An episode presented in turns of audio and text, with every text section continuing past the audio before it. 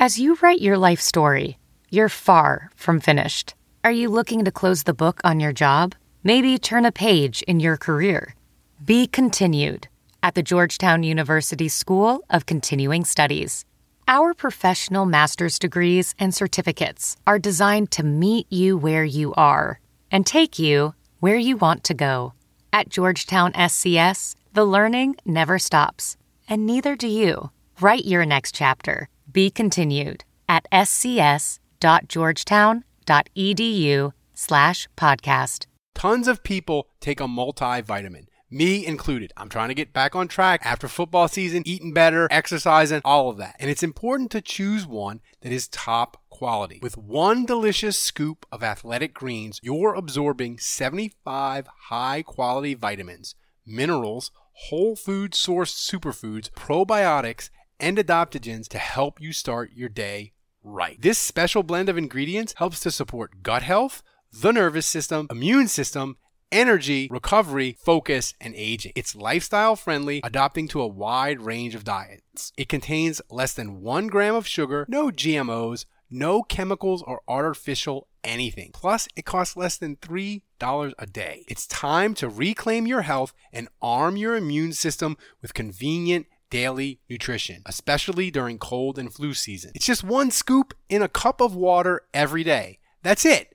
No need for a million different pills and supplements to look out for your health. To make it easy, Athletic Greens is going to give you a free 1-year supply of immune-supporting vitamin D and 5 free travel packs with your first purchase. All you have to do is visit athleticgreens.com/sportsdrink. Again, that's athleticgreens.com/sportsdrink to take ownership over your health and pick up the ultimate daily nutritional insurance. Thanks for listening to Saints Happy Hour. We are a family here. You know what families do? They support each other. And if you aren't a patron, we need your support. All the great content you consume for free takes time and money. If you love the show and listen regularly, please become a patron. We need you. Supporting Saints Happy Hour can cost you as little as 23 cents a day. That's what the Saints should have paid Kenny Stills. So please go to Patreon/Saints Happy Hour and support the show today. Hey, Ralph, Ralphie, Andrew, and Dave. All right, I got a little intel. Your Saints Happy Hour podcast? Yeah.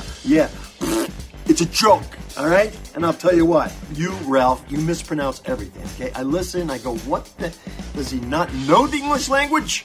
All right, Ralph, try to get an English class in there every now and then, okay, pal? Andrew! Think you're smart, huh? Think you're smart? You're in big trouble, pal. Eat pieces of shit like you for breakfast. And then, of course, there's Dave. Dave, a little obnoxious?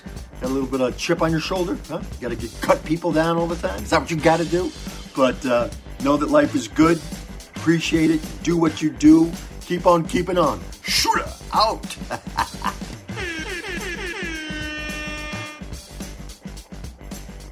All right, everybody. Welcome to another edition of Saints Happy Hour podcast. If it's Wednesday, that means we are on Twitter Spaces Live.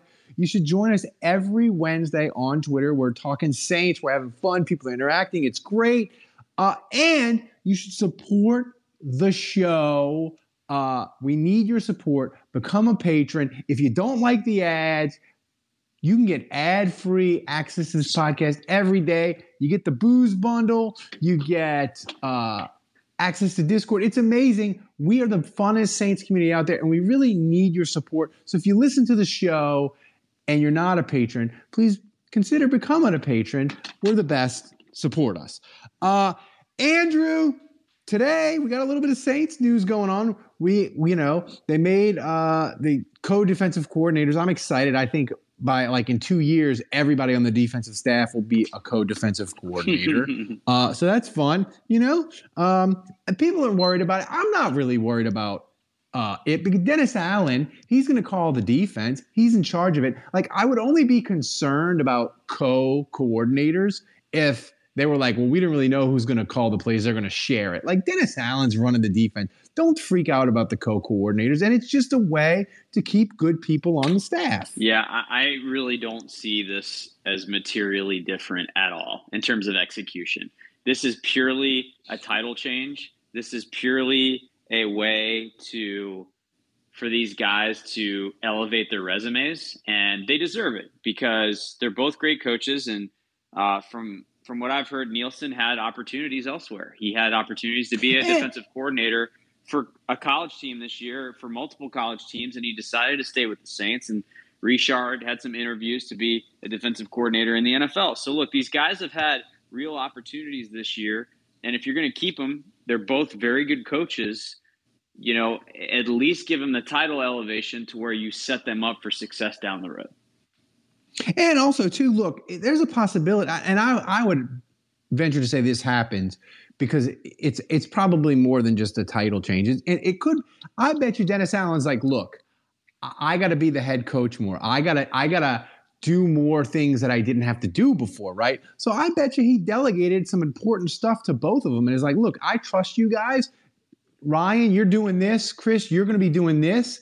I'm going to be still calling the defense, but you're going to be handling these important things. You better not screw it up because this defense needs to stay top five. So I bet you, so, you know, and it'll be good for them too because, listen, if the Saints defense kicks butt, they can become defensive coordinators other way. And listen, all it takes is for one team. In my opinion, I know the NFL is offense, offense, offense now. But Andrew, we know the NFL is a copycat league. All it takes is one team to build a kick-ass defense, win 12 or 13 games, go deep in the playoffs, and then a bunch of NFL teams will be like, you know what? Let's forget about offense and getting a quarterback. Let's try to build it on the defensive side. And then suddenly they're looking to the Saints if the Saints are that team that's kicking ass with defense, right? So, you know, it seems like they might not be head coaches, but it could change real quick. And the Saints made Ronald Curry. They made him passing game coordinator today. So a couple of minor moves in the Saints. Well, I got to say, it's really interesting to see Nugent, Curtis Johnson, and it, you know, look, the offensive line and the receiver position groups were pretty freaking brutal this year.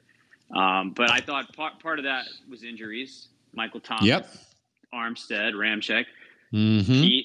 But part of it was personnel and lack of development of younger players. Although I would say in Nugent's case, and, you know, some of the things that I've heard was Nugent was kind of checked out this past season, and Zach Streif was doing all the work and all the coaching and all that. So, I mean, who knows how much of that sources? True. I mean, that didn't come from Zach, by the way. But you know, that's what I heard, and so maybe it's true that, you know, they decided, hey, we're gonna part ways with Nugent based off his performance. But yeah, I mean, Curtis Johnson didn't really coach up any receivers, so the changes there make sense. But when you saw those happen in real time, and the report came out that Pete Carmichael was not going to be the offensive coordinator, that he was going to stay on staff in a different role, and that they were interviewing these people outside the building for defensive coordinator, it really felt like this moment of, oh, wow, like he's really shaking things up. He's really changing things.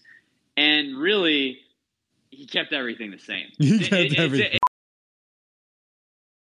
Ophthalmologist Dr. Strauss has seen firsthand how the metaverse is helping surgeons practice the procedures to treat cataracts.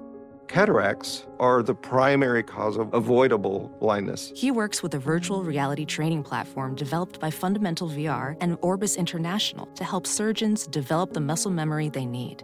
The result? More confident, capable surgeons. And even more importantly, patients who can see. Explore more stories like Dr. Strauss's at meta.com/metaverseimpact. CarMax is putting peace of mind back in car shopping by putting you in the driver's seat to find a ride that's right for you. Because at CarMax, we believe you shouldn't just settle for a car. You should love your car. That's why every car we sell is CarMax certified quality, so you can be sure with upfront pricing that's the same for every customer. So don't settle. Find love at first drive and start shopping now at CarMax.com. CarMax, the way car buying should be. In the end, it's interesting how, like, the Saints kind of gave us a little bit of a the okey doke there. Yeah, that's right. But they changed Curtis Johnson, they changed Nugent, the offensive line coach, and then they changed Dan Dalrymple, who was you know, head of strength and conditioning for the Saints. So like they will have a new trainer, which I mean, it's not nothing, but in the end, it's interesting how they really, with all of these interviews and all the time it took for us to get to the point where we are today, the changes are very, very minimal. Yeah. The Saints have bet completely and totally on their culture. That's what they did. And you can say, listen, they've won 58 games the last 5 years. If they want to bet on what they've built and they think they can sustain it without Sean Payton and without major changes, like they've earned the right to do that. When you average more than 10 wins a year for 5 straight years, like this is not some crazy idea. And if it doesn't work, they'll fire everybody in 3 years, and they'll nuke it, and they'll hit the massive reset button. Now, Ralph, here's what I want to talk about real quick. You called me earlier today. I did, and I answered, and you said, Andrew, I need to go on a 25-second rant. And I was really mad at you at the end of that rant because I was like, why are we not recording this? Why isn't this a podcast? Why are you wasting this great material on a phone call with me that no one else can listen to? So go ahead and regurgitate again what you said, please. Here is my rant. I hate these salary cap nerds and these draft nerds. And I'm going to name names. I like them because I listen to their podcast. But Robert Mays and Nate Tice, they're talking about the Bengals. And they're saying, oh, the Bengals, they need to rebuild their offensive line. How should they do it? And Nate Tice is like, well, you don't need to get an elite talent. Just go get Tom Compton. And he named all these like mediocre offensive linemen, a swing tackle from Baltimore, whatever. And he's like, that's how you build a team. You don't need to get big names. And I love the way teams like the Bills, they build the team not spending a lot of money and building character and this and that. And I was like, get the hell out of here with that. The Bengals have $70 million in cap space. How about spending some freaking money? And I'm tired of these nerds, Andrew. They treat building a team by not spending money and trading back in the draft as some sort of enlightened way to build a team. We just saw the Rams win a Super Bowl, and their general manager at the parade had a T-shirt that said "Fuck them picks." Yeah, he was not only reckless financially, he was reckless with his picks too. Yeah, he not only lit the cap on fire, he lit his draft picks on fire too. He doubled down, and he was like, give me Von Miller with his ridiculous contract in his aging years. Give me Odell Beckham with a ridiculous contract in his aging years. And I know, like, some of these guys were cut. Maybe, you know, it was more affordable for them. But the bottom line is they're probably going to pay those dudes stupid money and run it back. And you know what? They're going to be right. As much as I hate to admit it, like, I can't mock the Rams anymore. Like, I was one of those guys that was like, it's all going to come to roost. It's all going to blow up in their face. Like, all these investments, all these draft. But you know what? Like, I can't make fun of the Rams anymore. And they just won a freaking Super Bowl. And here's the thing. There's no right or wrong way to build a team. You either win or you lose. And here's the thing that I want to make a point. And I was But Ralph, it's get good players. Like, at the end of the day, like, no one gives a shit what your cap situation is like once week 1 starts. No one's like, oh, well, the Saints are 4-0, but, you know, week 4, the Saints are 4-0, but look at their cap situation. No, no one cares. It's only a thing when the offseason starts. Your roster is your roster. And so, like, there are a lot of different ways you can get players. You can get UDFAs like Marquez Callaway and Shy Tuttle. Those are not household names. Those are not great players, but they're contributing players. And the Saints were able to find them as UDFAs. And, you know, if you have a good scouting department, you can hit on guys like that sometimes and they help your team. But obviously you can go in free agency. You can either spend a ton of money and get a high-ticket guy that delivers. Sometimes you spend a little bit less and you get a DeMario Davis. You know, but like... But the bottom line is good players win football games. It's that simple.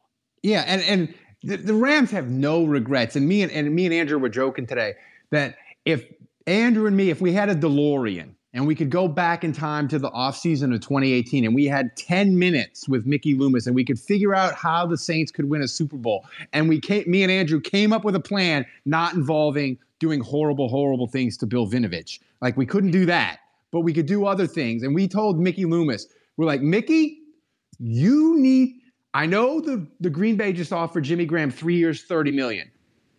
Tight end in the NFC Championship, not Dan Arnold, to catch that touchdown. You need to sign Jimmy Graham and make sure he's on your roster for the 2018 season.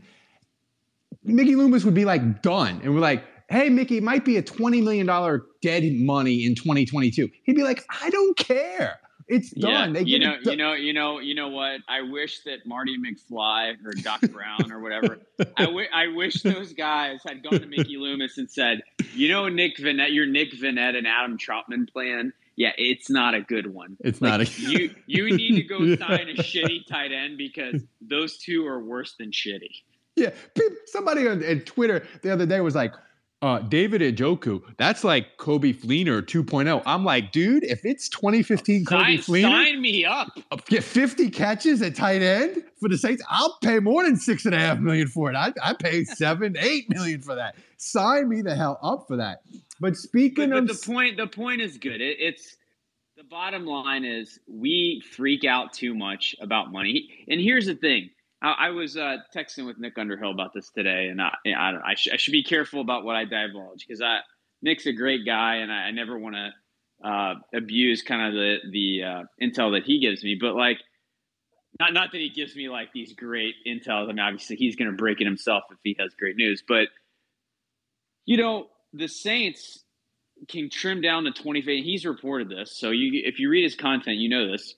They can trim down to $25 million under the cap without cutting anyone, right? That's right. Just making a flurry of moves. And if they're $25 million under the cap, that's good for 12th best cap space in the league, which basically means if the Saints do all that, and yes, they're pushing stuff into the future, they can pretty much do whatever they want. Party time. Yeah. And we're not even talking about cut Bradley Roby.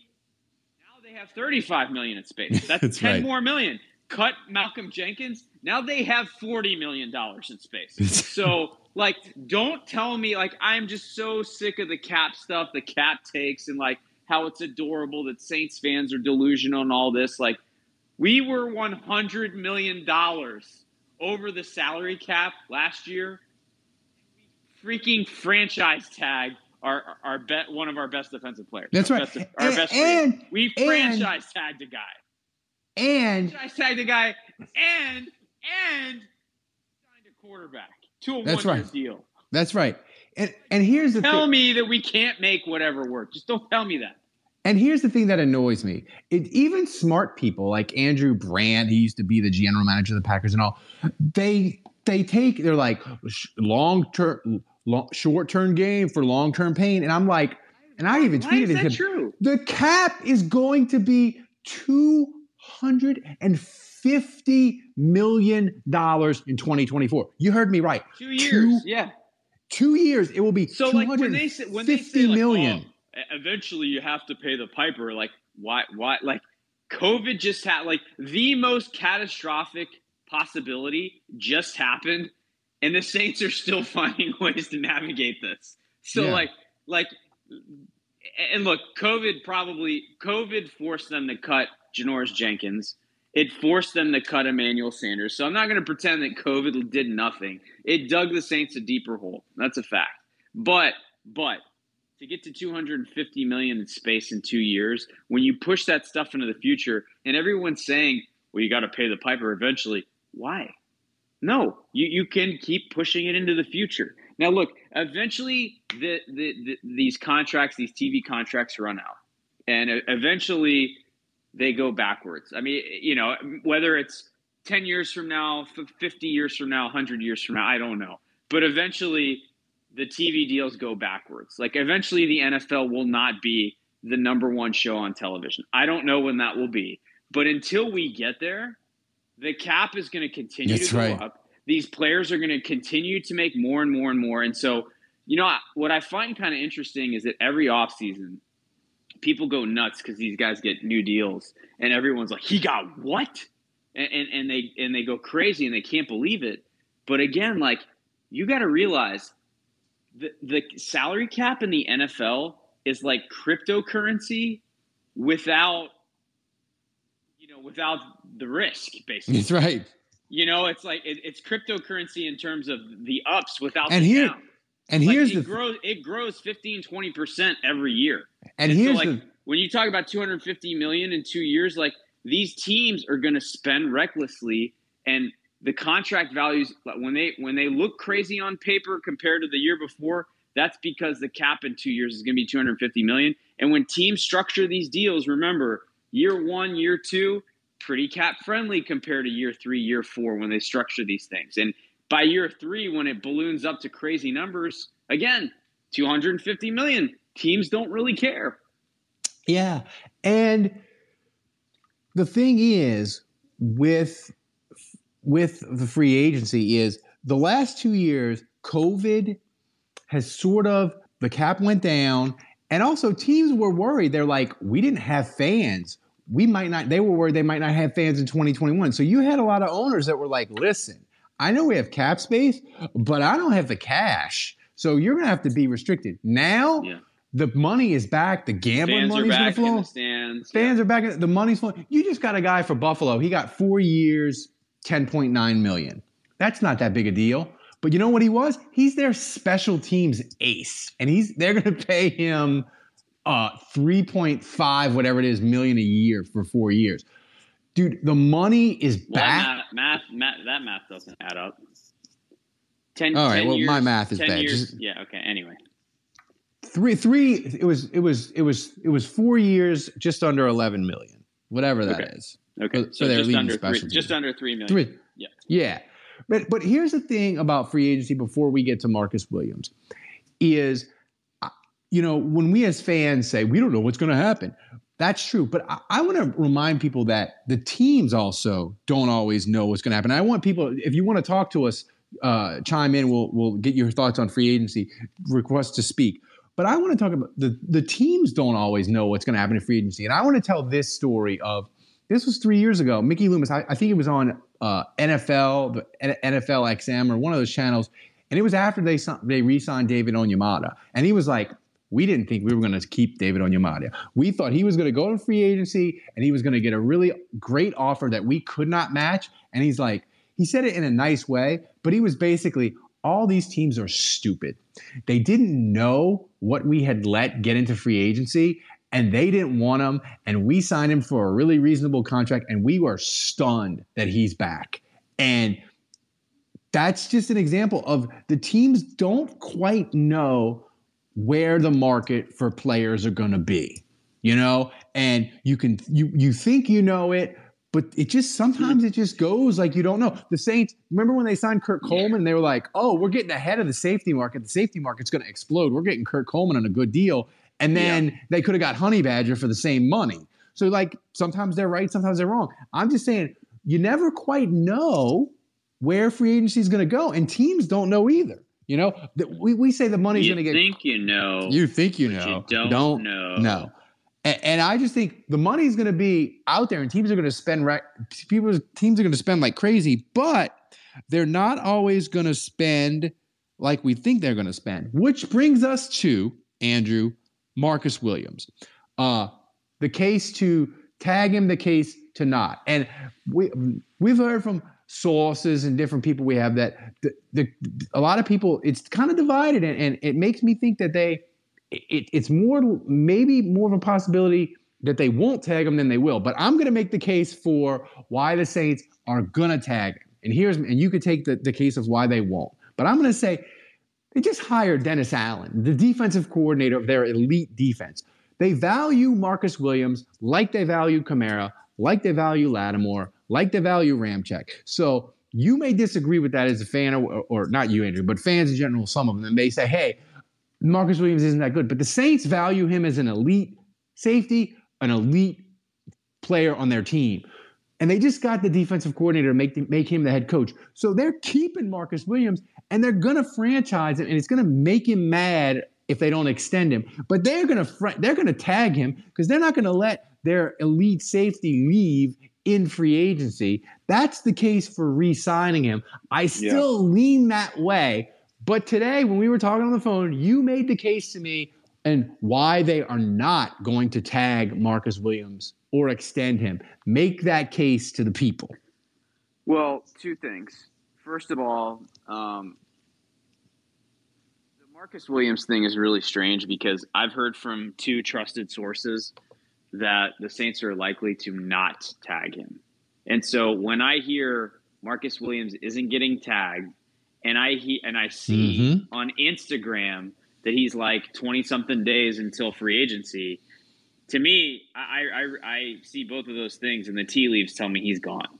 Like, right? Like, there's no way the Saints are going to be able to match on an open market whatever some team that goes nuts and offers him stupid deal. So, I put those two things together, and I'm like, well, he's gone then. He's gone. But those same sources are like, no, I still think he comes back. So then I'm like, okay, well, so what? The Saints are going to offer him a contract he can't refuse before free agency, or they match. I don't know. The whole Marcus Williams thing to me right now is super in flux. It's super confusing. And you know what? Like, I'll be honest. Part of me doesn't believe my sources because I'm like, man, they tagged him when they were $100 million over the cap. So you're telling me they're not going to do it when they're $75 million over? And by the way, the head coach who made his hay, who literally got the job based on players like Marcus Williams turning this defense from the worst ever in NFL history to a top 5 one, like Marcus Williams had his hand in that. And I know the whole Minnesota Miracle, all that, but like Marcus Williams is an elite safety. And I just think Dennis Allen, as a guy who literally just got his second head coaching job because of players like Marcus Williams, like I would think be like that's like Drew Brees to him, right? Yeah. Like, or Sean Payton, like think about how Sean Payton felt about, maybe Drew Brees is excessive, but like think about how Sean Payton felt about. The thing is though. Who's another player on offense that Sean Payton, like Marcus Colston, let's say. Yeah. You know, or like Kamara. I mean, Kamara. But here's the thing, though, Andrew. Sean Payton's like, Dennis Allen's going to be like, I'm not losing this guy. If he gets to free agency, he's getting $20 million. Because that's where I'm just like, if you're not going to tag, I feel like you get all leverage if you tag him. Because then you're like, you're not getting a long-term deal from anyone. You can only negotiate with us. So here's a ridiculous contract. You can either sign this, or you can go on the tag for another year. And I feel like he would just reluctantly cave and sign at this point, right? Because it's not like the same. They might lowball him a little bit, but it's not like they're not going to give him an awesome contract. No, it's not like they won't make him the highest paid safety in the history of football. But here's my question is, if you're making the case of the Saints they're going to let him leave, isn't the case of the Saints, can they keep Marcus Williams and can they keep Armstead and fix the offense? Because the offense, and I did a bad. I said that we gave Sean Payton a pass on a tweet, and that made people mad. That was misworded. I just think not necessarily that we gave Sean Payton a pass about the crappy offense, but we all believed if Sean was still here, he'll fix it. Yeah. But how can you fix it if you're paying Marcus Williams $19 million a year at safety, and you try to keep Armstead? Because if Armstead leaves, you got a whole left tackle. You still need a receiver. You still need to fix the interior. Like, it's hard to do both of those things. Yes. So I go back to an era where Sean Payton had to fix the defense, and he was willing to trade Jimmy Graham to try to do it. And he got a first-round pick, and he drafted a linebacker. We all know who that player was, and he was garbage, and it was horrible. But I digress. No, but seriously, and I'm glad, by the way, that Kevin is on here, Kevin Sims, otherwise known as Saints to Death, because he had a theory that's like he's kind of been loud and vocal about let Marcus Williams walk. And while I don't necessarily agree with him, I think his point is valid. I think it's very good in that, like, hey, I don't want to spend all this money on an elite free safety. And I think he respects Marcus Williams, and I think he knows he's a great player. But I think his point is that's a lot of money, And I would rather spend it on three role players that are pretty good offensively to fix the offense. And here's the thing, like, if they let him walk, maybe it means you bring Teron Armstead back and you invest in a guard because, look, maybe Andrews Peak comes back and he gets another year before you cut him. But, like, I don't think Cesar Ruiz at right guard is tenable. At least I don't think he can be gifted a starting job next year. So, so play this out. You re-sign Jameis. You get David Njoku. You get a receiver that's like an Emmanuel Sanders type, like mid-level guy, to be your number two. You get a guard, which I just described, right? And you do all of that in free agency. So you got your tight end. You got your quarterback. You've got a guard. You re-sign Armstead. You do all this to give your offense some juice. And then, like, at free safety, you're stuck, like, re-signing P.J. Williams, and maybe you spend a second-round pick on Marcus Williams' replacement, right, to compete with P.J. So, like, that's a viable plan where you're like, yes, we lost Marcus Williams, but look at all the things we were able to do because we didn't spend all that money on him. And I get that. It gives you tremendous flexibility at 18, which – we know Mickey Loomis, that's how he likes to approach free agency in the draft, is you plug as many holes as you can in free agency, and then when you draft, you don't get stuck having to fill a need and reach. You just pick the best player, and you're good to go. Now, and by the way, philosophically, like, Kevin's thought process is really sound, and I like it. At the end of the day, I want to be clear. I just... whether they tag him or not, I will be stunned, freaking stunned, if Marcus Williams leaves. And I say that because Dennis Allen is the head coach. Yeah. I just think that your theory of they'll say to him, look, Marcus Williams will make you the highest paid safety in NFL history. If you don't take this deal, you're getting tagged. Do you want to do this another year? And I think this year, I think Marcus Williams will blink and take the money. And I always want to say to people, as you know, you're talking about Saints to Death and how we interact with our patrons in our Discord in a way that other media and other people don't.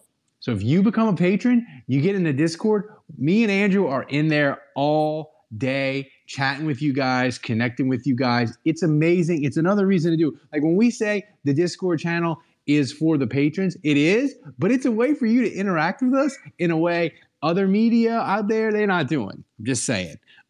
So we got one of our favorites, Budrich. You're with us. Budrich, your thoughts on Marcus Williams, to tag or not to tag? I mean, right now it's probably going to look like tag unless they can, unless, you know, they basically got the deal worked out and they just want to wait to announce it, because I think they can't do it until probably like March or something. Cause it's still technically under the tag until teams start, you know, initiating franchise or transition or whatever kind of tag. That happens the week before free agency. Free agency is March 16th, so like the week before is when all the tags and stuff will happen. Yeah, but I think he's probably going to be tagged, and then like 5 days later, he'll probably get like a 4-year deal, probably $70 million or something, with a lot of it in guarantees. I think it's going to be more than that. I think it's going to be I think it's going to average to like almost 19. So what's 19 and 19 is 38. I think it's going to be like $80 million. Like, I think it's going to be closer. It's going to be close to $20 million. He's going to get probably. But I mean, he's worth it. I don't want to have to put safety high above the list, because you lose him, your entire draft board now gets shifted. Because I think Dennis Allen and probably Mickey Loomis are looking at it going, listen, let's try and retain our defense. Let's get Marcus Williams back. Let's see if Quan Alexander can come back on a team-friendly deal, give us a discount, and for offense, we'll get a couple depth pieces. And just go full on upgrade in the draft. I think that's probably one of the. And Butteridge, thanks for joining us. And I want to let Kevin Sims get in here in a minute. But I think the Saints are going to do something at wide receiver. I don't necessarily think they're going to get like a big dog guy like Mike Williams or Allen Robinson, but I think they're going to get a mid-range guy above, like a little bit better than Emmanuel Sanders, that's going to really, really excite us and give that offense juice, and we're going to be excited about it. I feel like my LSU homer vibes just ruin all credibility that I have. But give me some Jarvis Landry. Give me all the Jarvis Landry. I know you guys hear me. You're like, oh, here he goes again. LSU homer. But full like, slant boy offense with him and Michael Thomas. Let's do it. Slant boy offense on either side. I mean, it would be beautiful. Get DJ. They get Jarvis Landry, DJ Shark, and I will be Chark, and I will go nuts. I will be on this. I will do a live. They get those two guys. I'll do a live stream shirtless. Like, I mean, I was gonna say they could go 0-17, and I think I'd be happy.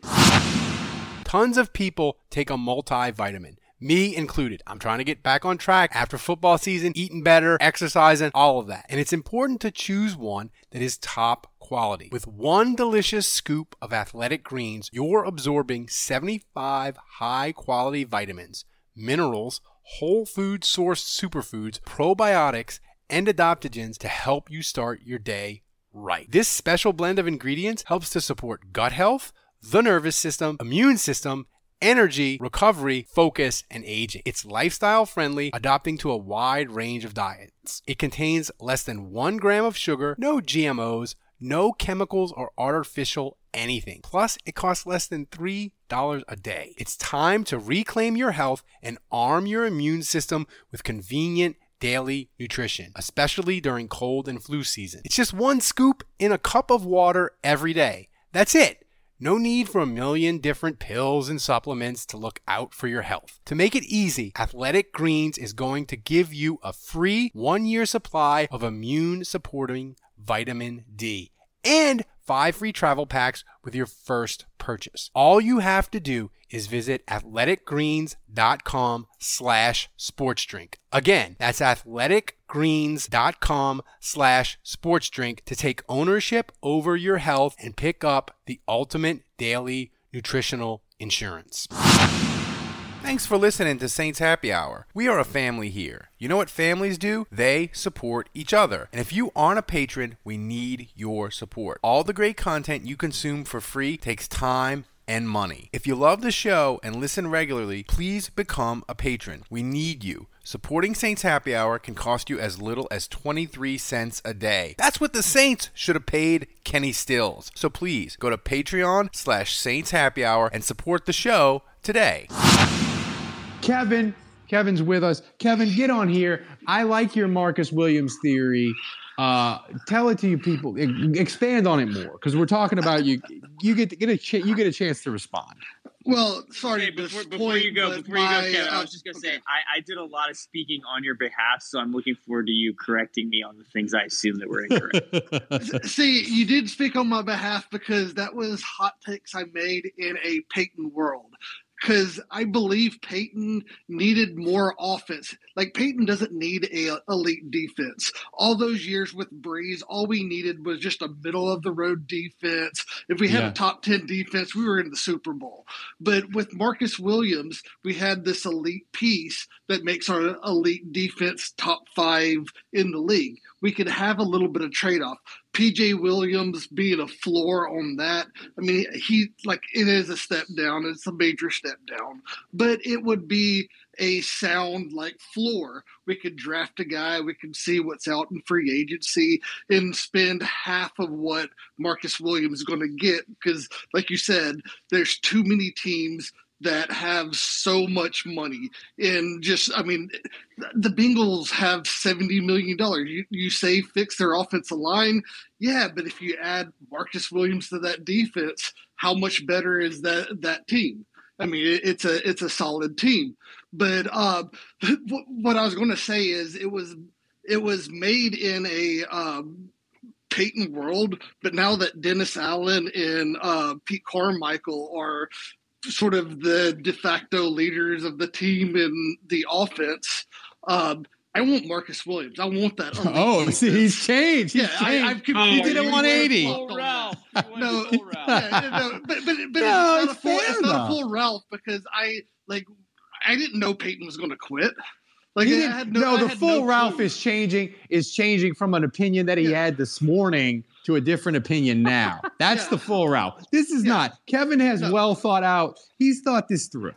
Yeah, with don't slander him like that. Like Dennis Allen as a head coach, he's going to win with the elite defense. You're going to need that number one defense. Now you can, if you just get an average offense to pair with that defense, and that's just not the coach. I mean, you don't have Sean Payton to have a defensive minded game management offense. That just doesn't work. Dennis Allen, that works. Pete Carmichael, that works. So let's load up on defense. Let's keep the defense aligned. Let's keep that secondary humming as great as it is. And let's just find a game management. Let's not turn the ball over. Let's win with field position, with sustained drive. So question. Okay. So okay. You changed your mind based on the head coach, and that all makes total sense to me. But I would ask you this. So, and Jameis Winston, by the way, is still an enigma to me because he was the 30 interception guy. And by the time he came to the Saints, he became Mr. Like, he wasn't super efficient because it's not like his completion percent. He wasn't great in the short game, right? But he wasn't turning the ball over. So the Saints went 5-2 with him because he protected the football. And besides the Carolina, two of those three interceptions came in the Carolina game, by the way. So besides one reckless game, he had six other games where he threw one pick, and they went 5-1 in those games. And so I look at Jameis, it was basically just like the whole thing was like double down on special teams, have a great punter, have great coverage units, have Deonte Harris as your returner. Look, the Will Lutz thing obviously blew up in their face, but they were supposed to have an elite kicker too. So, like, I suspect there are better game managers out there than Jameis Winston. I will just say that. And so as much flack as I caught for talking about Jimmy Garoppolo or Kirk Cousins, and, like, I don't know that I want those guys because it might cost too much in terms of either A, draft compensation, or B, salary cap. Like, Jameis may just be a cheaper alternative. Yeah, like Kirk Cousins is probably better than Jameis, but he ain't taking no discount ever. Right. So you're going to pay him $35 million. So Kevin, no thanks. Like, are you less interested based on this? Like, would you be satisfied getting personnel that's just kind of unexcited, not exciting on offense, but like Garoppolo is not the guy, but a guy like Garoppolo. You know what I mean? Exactly. That's sort of my line of thinking. And I would be pro Garoppolo, except for he's a little bit injury prone. So I worry about that. And the fact that he is going to take compensation. It's going to take a top 100 pick. It's going to take a top 100 pick, I think. Well, I mean, it may take a first-round pick. Like, they have no obligation. God. Yeah, and there's like, and Ralph, you've been talking about this for a long time.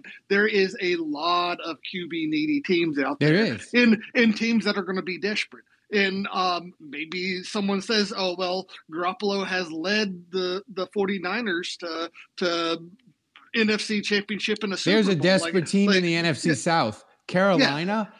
Matt Rule's job depends on getting a quarterback, period. Like, not only does it depend for 2022, like, his job, if he's 0-4, he will not make it to Halloween. So, like, he has to get a quarterback. His desperation, you can smell it. I mean, or I don't know, you can smell it, see it, whatever. Yeah, like, Dennis Allen year 3 with the Raiders, like, that's Matt Rule year 3 with the Panthers right now. Going into the year, I mean. He's on Dennis Allen level with the Raiders right now. And if we had the personnel of the Panthers, like, I mean, if we had a DJ Moore and Robbie Anderson and an offensive line that doesn't possibly need three pieces, yes, maybe trade an asset for a Jimmy Garoppolo. But we need every we need every asset we can, because Jimmy Garoppolo is not carrying the Saints offense to the NFC championship. Teddy Bridgewater. Based on what you're saying, like, that doesn't make you want to puke, right? Yeah, it doesn't make me want to puke. Like I know the upside of Teddy Bridgewater is very limited. Very minimal. But the difference between Teddy Bridgewater and Jameis, it just really kind of boils down to decision making. Jameis's upside is so much higher. He's a top five quarterback. Yeah, but if everything's hitting, if everything worked, we had another receiver in Mike Thomas. I could see him being a top five quarterback in the league. He's incredible, but we don't have Sean Payton, so. How much did that factor? Because that's a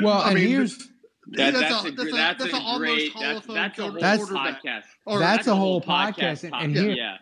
Jameis Winston doesn't have Sean Payton. Yeah, should that make us let it? And here's the thing. That's a thing. And here's the thing too, guys. We like Jameis Winston. I think his market is going to be. Like 3 years, $60 million. Like he's going to get the Teddy Bridgewater 2019 special. I don't know. I think it might be. I think it could be higher than that. It could be lower than that. I really Jameis's market to me this offseason is the biggest enigma. It is so hard to project because you think about what's transpired, right? Checkered background, issues off the field, 30 interceptions guy. But he went 5-2.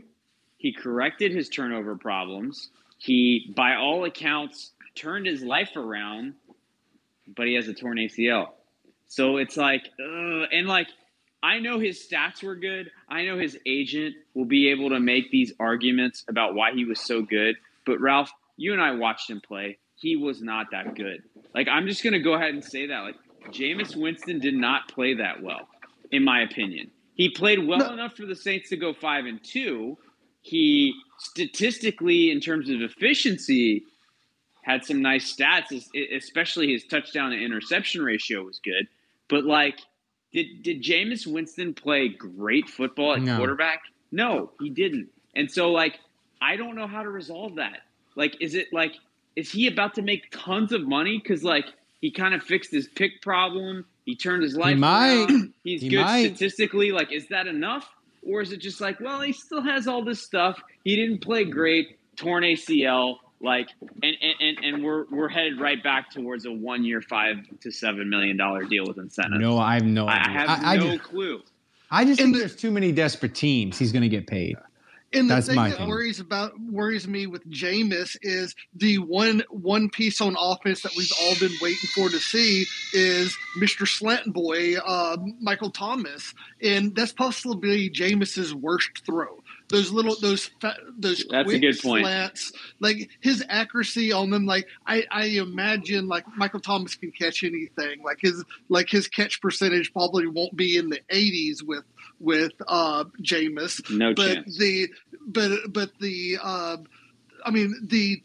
the chance of that slant turning into a big play is going to be dependent on ball placement. And you had Drew Brees throwing just the perfect pass, the perfect ball placement, compared to Jameis, who may not even throw a catchable pass if you're talking about him trying to get a release under 2 seconds. Yeah, I mean, my only response to that is that Michael Thomas, there's a big unknown with Michael Thomas as well, which is returning from an injury that's pretty significant. And how is that going to affect this movement?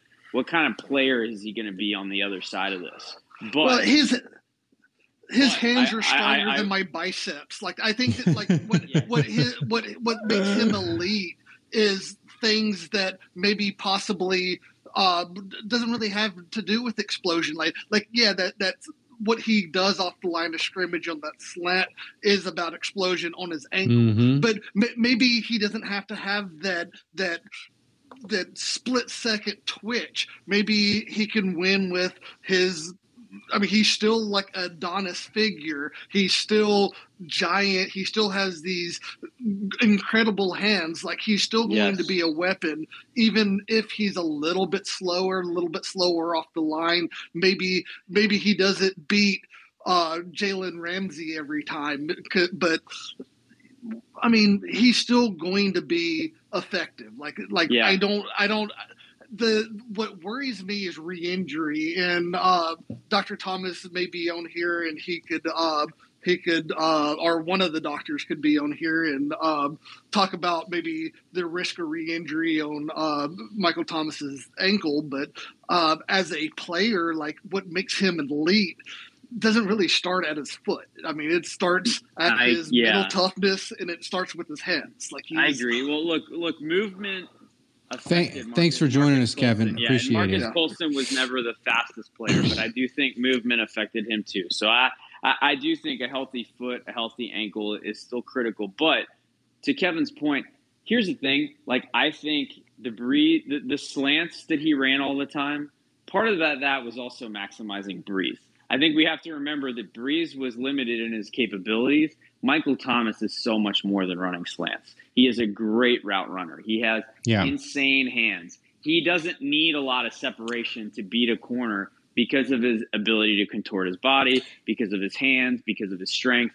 He can win a lot of different ways. And I think a guy like Jameis Winston, with his arm strength, opens up a whole litany of options for Michael Thomas and how he can win against the secondary that maybe weren't available to you when Drew Brees was the quarterback. So my only retort, and like, if Michael Thomas is able to return to top form, the thing for me is with Jameis is like, Jameis made Godwin and Mike Evans perform just fine in Tampa. They put up their stats, and I think likewise Michael Thomas at 100% is absolutely on that level. And he will continue to put up numbers. He might not have 150 catches, and might not be full slant boy, but he will find other ways to win. But before we get to Freaky Peasy, I want to say this is Michael Thomas is absolutely critical for the 2022 Saints, because if you have him, like you said, it just opens up so much, and then. You know, if you have Michael Thomas and you add a Cedric Wilson, or if you go older, like A.J. Green or something at wide receiver, and then you have Michael Thomas, A.J. Green, Callaway, Deonte Harris, like, that's a pretty decent group of receiver. So they need Michael Thomas to be not quite what he was in 2019, which was a record setter and NFL and Offensive Player of the Year, but they need him to be like what they're paying for. You know, they need him to be. They need him to be close to giving them $20 million of production. So, Freaky Peasy, you've been holding a while. Thanks for joining us. What do you got, Marcus Williams? Tag? No tag? I've got the Saints. I mean, I would want them to tag Marcus Williams. I don't know if the Saints are going to.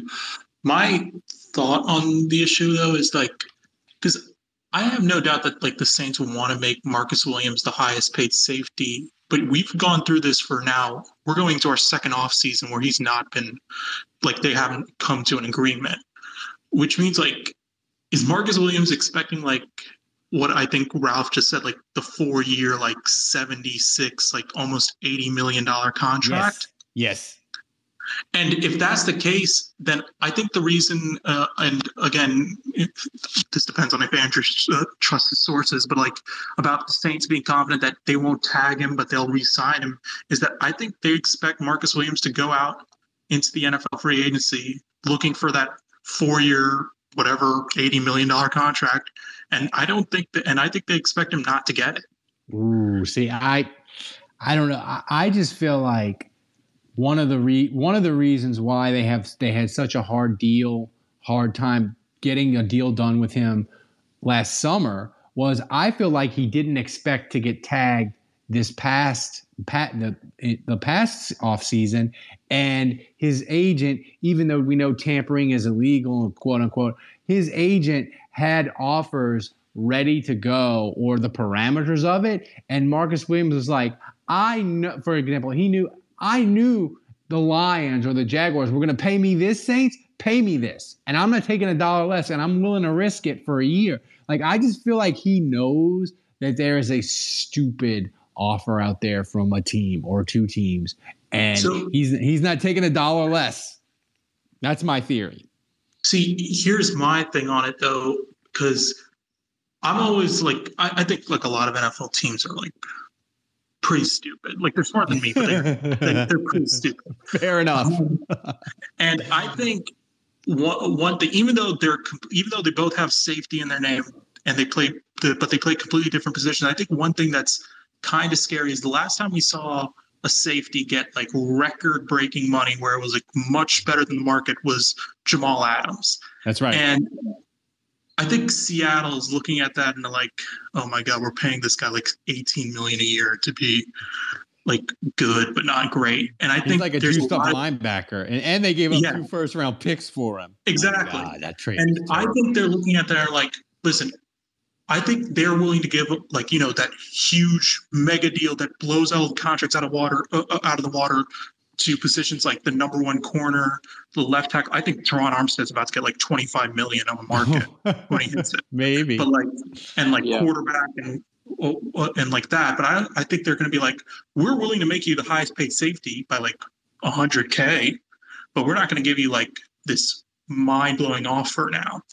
Yeah, and I think the Saints are looking at there and like, they're going to make a deal, and it's either going to be a deal that's very similar to ours, and if it is, he's going to come back to us, and we're going to take it. Or some team's going to be stupid and give him this really gigantic contract, and if that's what they're going to give him, we're good with whoever we're replacing him with. Well, if you're looking, at thank Mickey you, Freaky Peasy, appreciate it. Yeah, thanks, man. I think if you look at Mickey Loomis historically, he's always had his number on guys.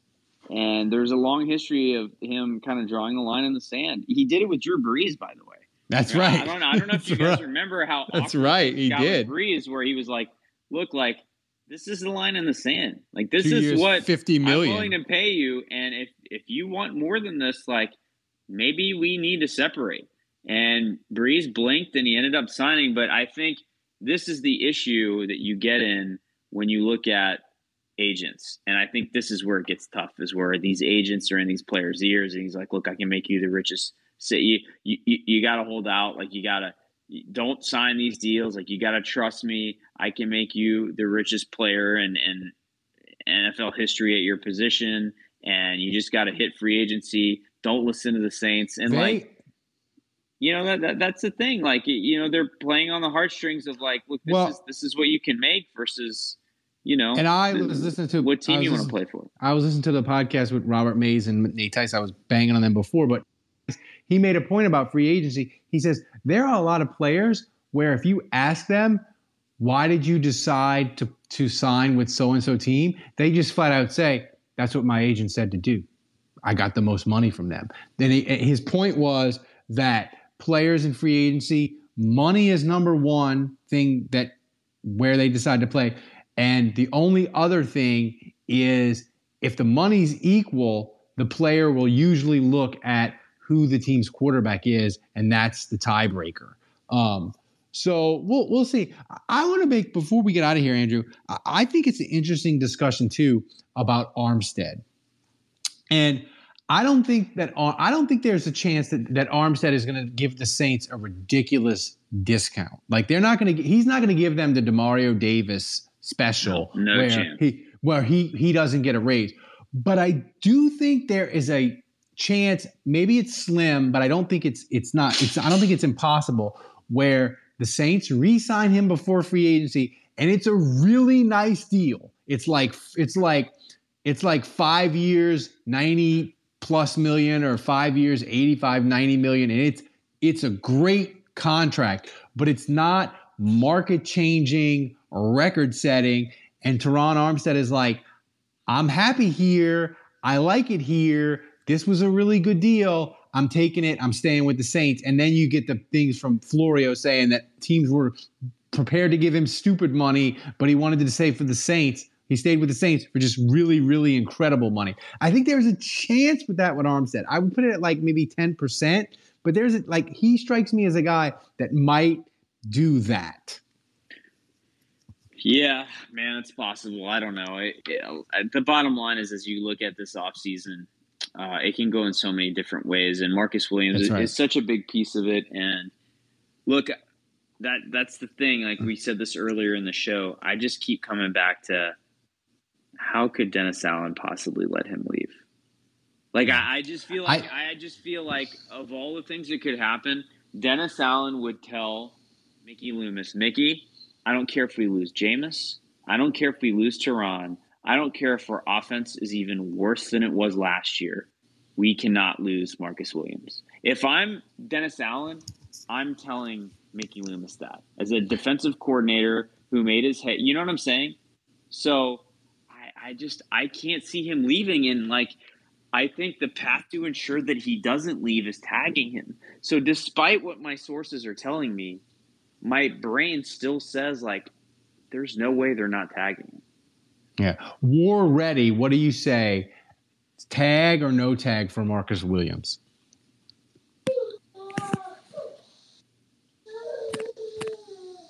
I think we have a. I think the baby doesn't want Marcus Williams tagged. I think. Yeah, we go from a cat on my end to a baby crying on War Ready's. And War Ready, you there? Yeah, I don't know what's going on. Go ahead. Oh. We hear you now. Yeah, I don't know. It was saying requested stuff. I have no idea why. Tag or no tag? It has to be a tag. I don't see there any possible future where we keep him and it's not a tag. I mean, I think there's too many teams, like you guys are saying, with the Lions, for instance, or even I mean, someone said the Bengals, but I don't see their need. I'm pretty sure they're more focused on Bates right now. Yeah, but Jacksonville, I mean, exactly. Too many teams. I mean, they have a ton of money with space. Yeah, exactly. And then the same thing with Armstead. I don't see a reason why Cincinnati doesn't just go full all in and say, you know what, the narrative is that we're not protecting Joe and we have no interest in protecting Joe. Let's throw Armstead a lucrative deal where at this point there's no reason why he wouldn't want to come over here to receive that type of money. And I think he takes it, in all honesty.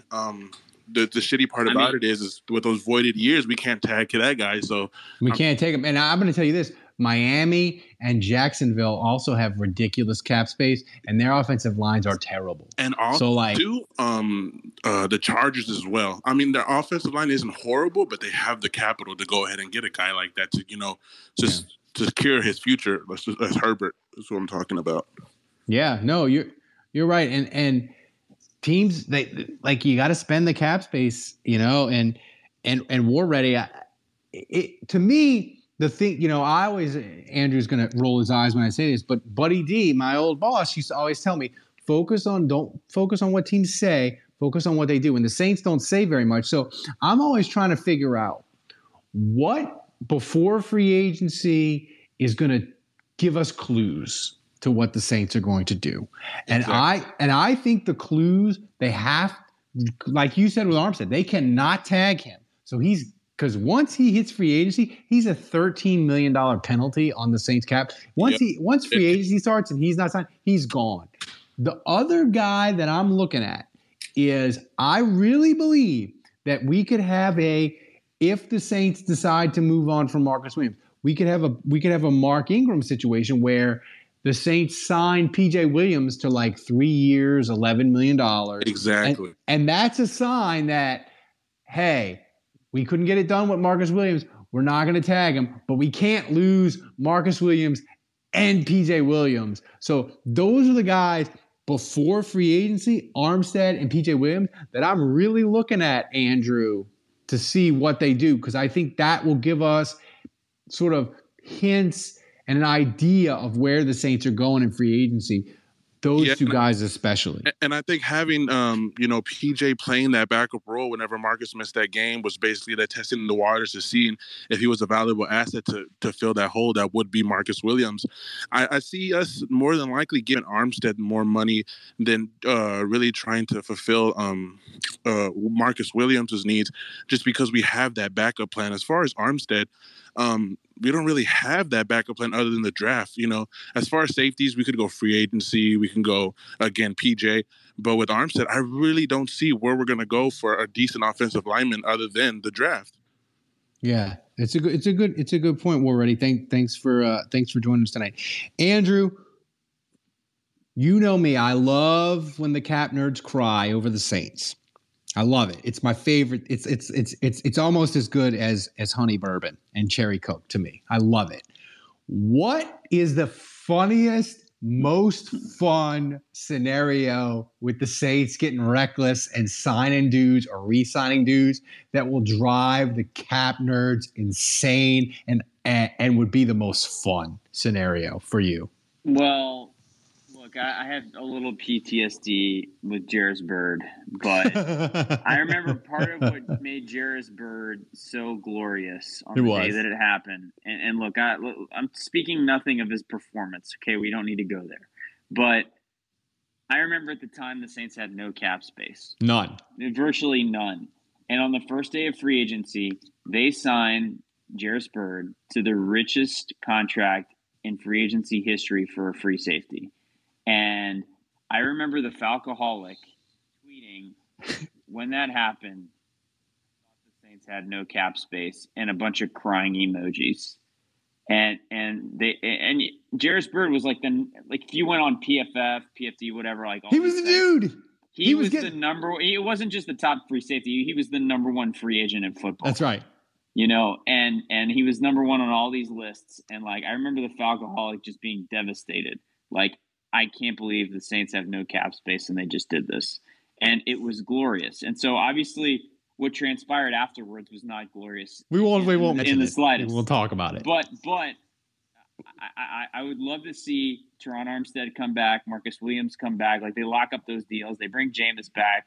It's just like, okay, yeah, like the Saints are just, you know, they're kind of focused on treading water. Yeah, treading water. And then boom, first day of free agency, Mike Gesicki, come on down.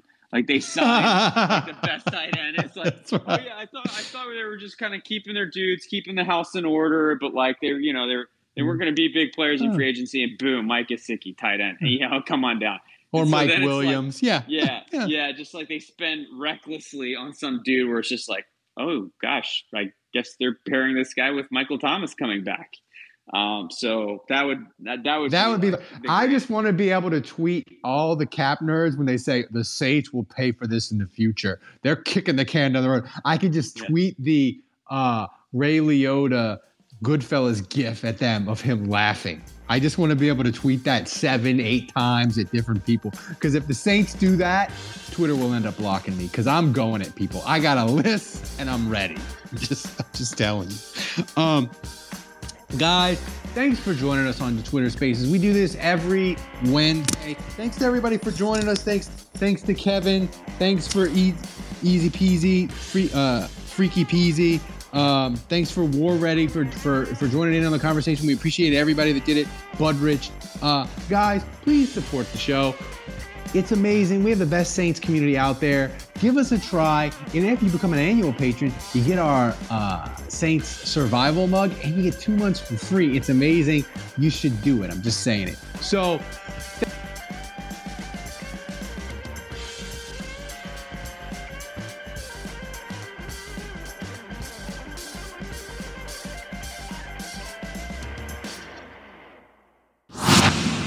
today's episode of Saints Happy Hour is brought to you by Sports Drink, your digital water cooler. Sports Drink is a newly created internet community that tries to find the intersection of sports and not sports. They are here to help us grow and to hate your favorite team. A rising tide lifts all boats. Go check them out online or on social. Go to sportsdrink.org, open Instagram, and type in @sportsdrink, spelled sports drink without the vowels. That's SPRTS. DRNK. All we ask is that you close the door behind you. We're trying not to let the funk out.